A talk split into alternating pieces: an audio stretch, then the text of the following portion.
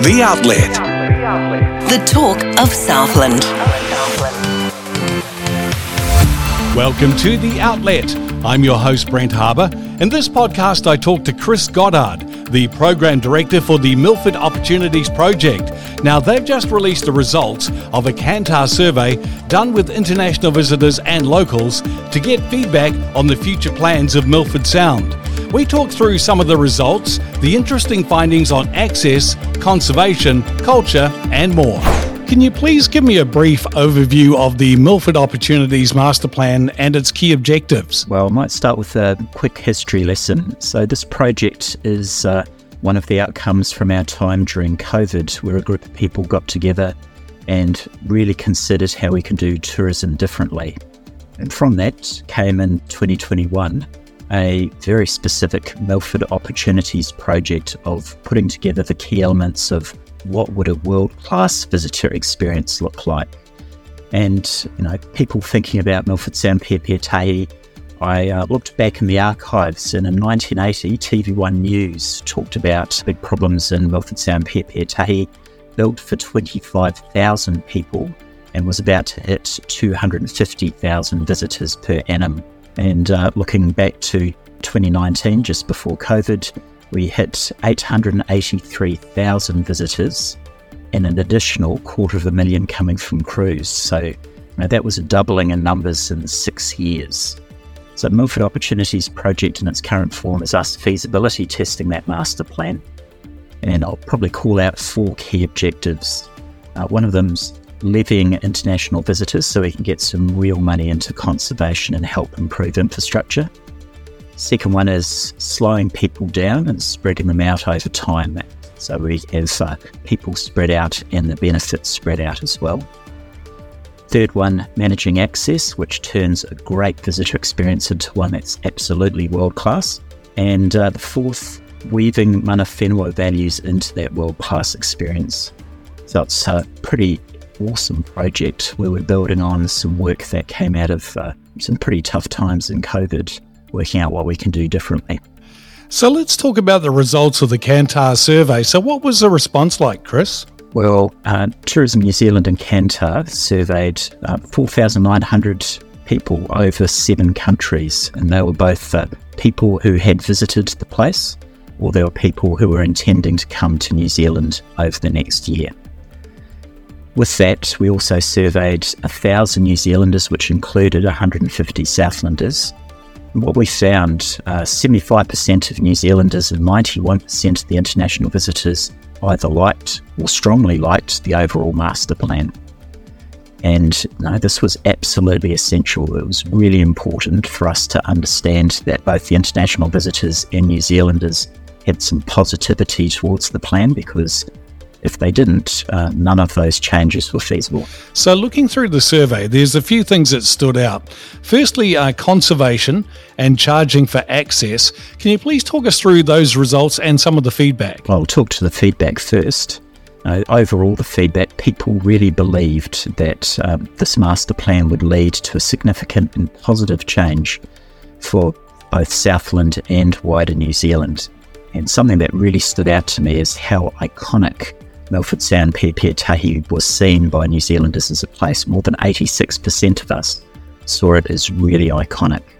When you when you looked at uh, more of the detail of the plan, 72% of Kiwis and 87% of the international visitors liked the idea of uh, getting people where they could off their cars and onto a hop-on, hop-off public bus transport coming from a Te Anau hub.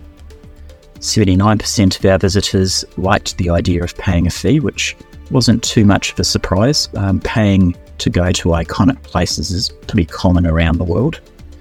And uh, the survey suggested that of those who didn't like the fee, less than 1% of them wouldn't go to New Zealand at all. So the appeal of that fee was quite strong. Almost 90% of the international visitors saw the benefits of the master plan to the landscape, to conservation, and uh, cultural outcomes. So, no, overall, I was really pleased and uh, quite surprised at how well the master plan landed with both prospective and actual international visitors and wider New Zealand. So, on the cultural experience, there is a difference to how international visitors and New Zealanders view this. So, how did you interpret this result and the mention of some resistance because people believe that the visitors' experience, they can get that in other parts of the country? When I saw the results, I, I realised something that our international visitors see New Zealand culture differently. And, you know, all of the international visitors saw that engaging with Indigenous culture was a real positive thing. But what they saw uh, changed based on their country of origin. So the Aussies, they could see the Ngāi Tahu aspect of Indigenous culture really clearly. China and surprisingly the UK uh, saw it more as engaging with locals. And the US saw it as engaging with our, our joint history. So New Zealanders gave us very strong feedback that when you bring culture to the table, it needs to be authentic, it needs to be led by Ngāi Tahu, it uh, needs to not be forced, and it needs to be more than just a tourist experience.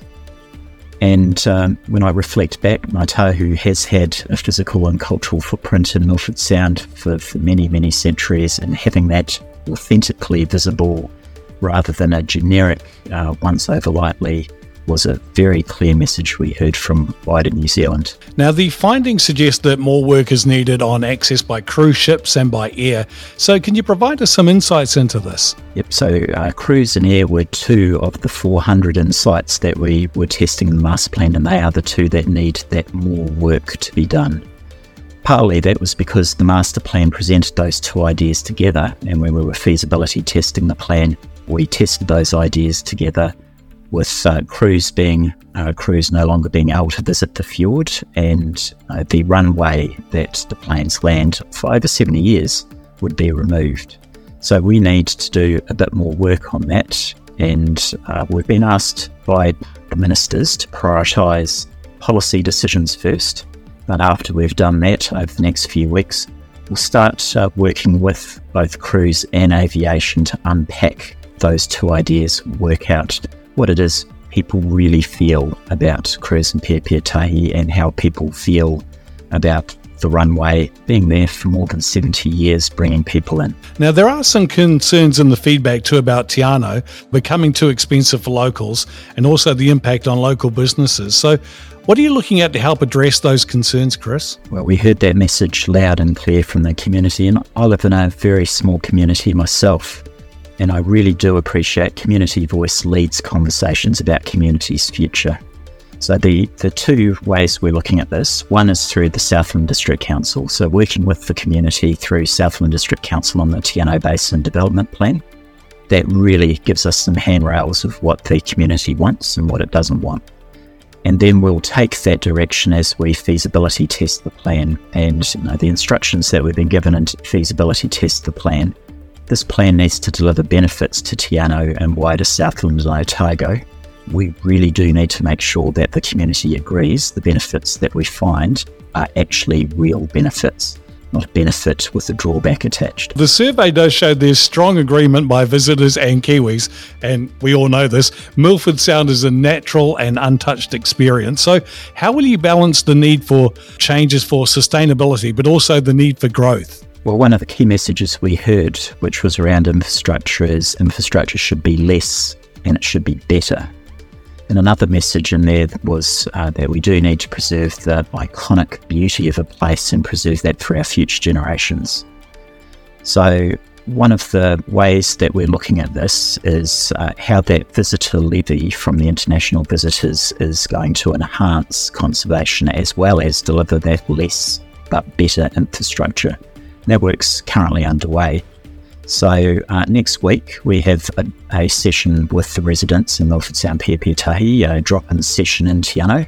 And uh, tomorrow I'm with the Queenstown business community and getting those people to give us input and some guidance really will make sure that we get that balance right. So, what are the next steps for the master plan? Where can people have a look at the survey findings and, and read more about the plan as well? We welcome uh, people having a look at our website, which is milfordopportunities.nz, where we've got ability for people to look at some of the sessions that's coming up, provide us with feedback and have a look at all of the survey results. And uh, we've been very deliberate and very considered at making sure that as we're getting feedback, we put that on the website so people can see it, and people can see it for two good reasons. You can see that your feedback's being taken on board.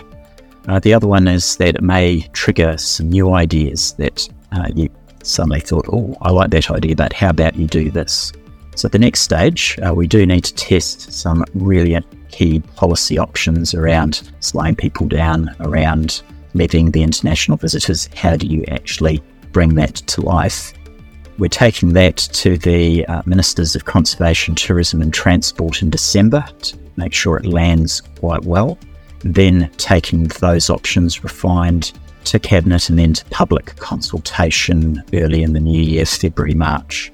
All going well though, we'll have the final work delivered to ministers June 2024, which are the refined policy options and some business cases of how all of this fits together and gives real benefit to an icon of New Zealand, to conservation, and uh, to the Southland and Otago communities. You're doing some brilliant work, and I know it's a, a lot involved and a lot of people in the consultation mode as well. So thank you so much for your time today and all the very best for the future. Thank you. Download the Southland app from the App Store or Google Play.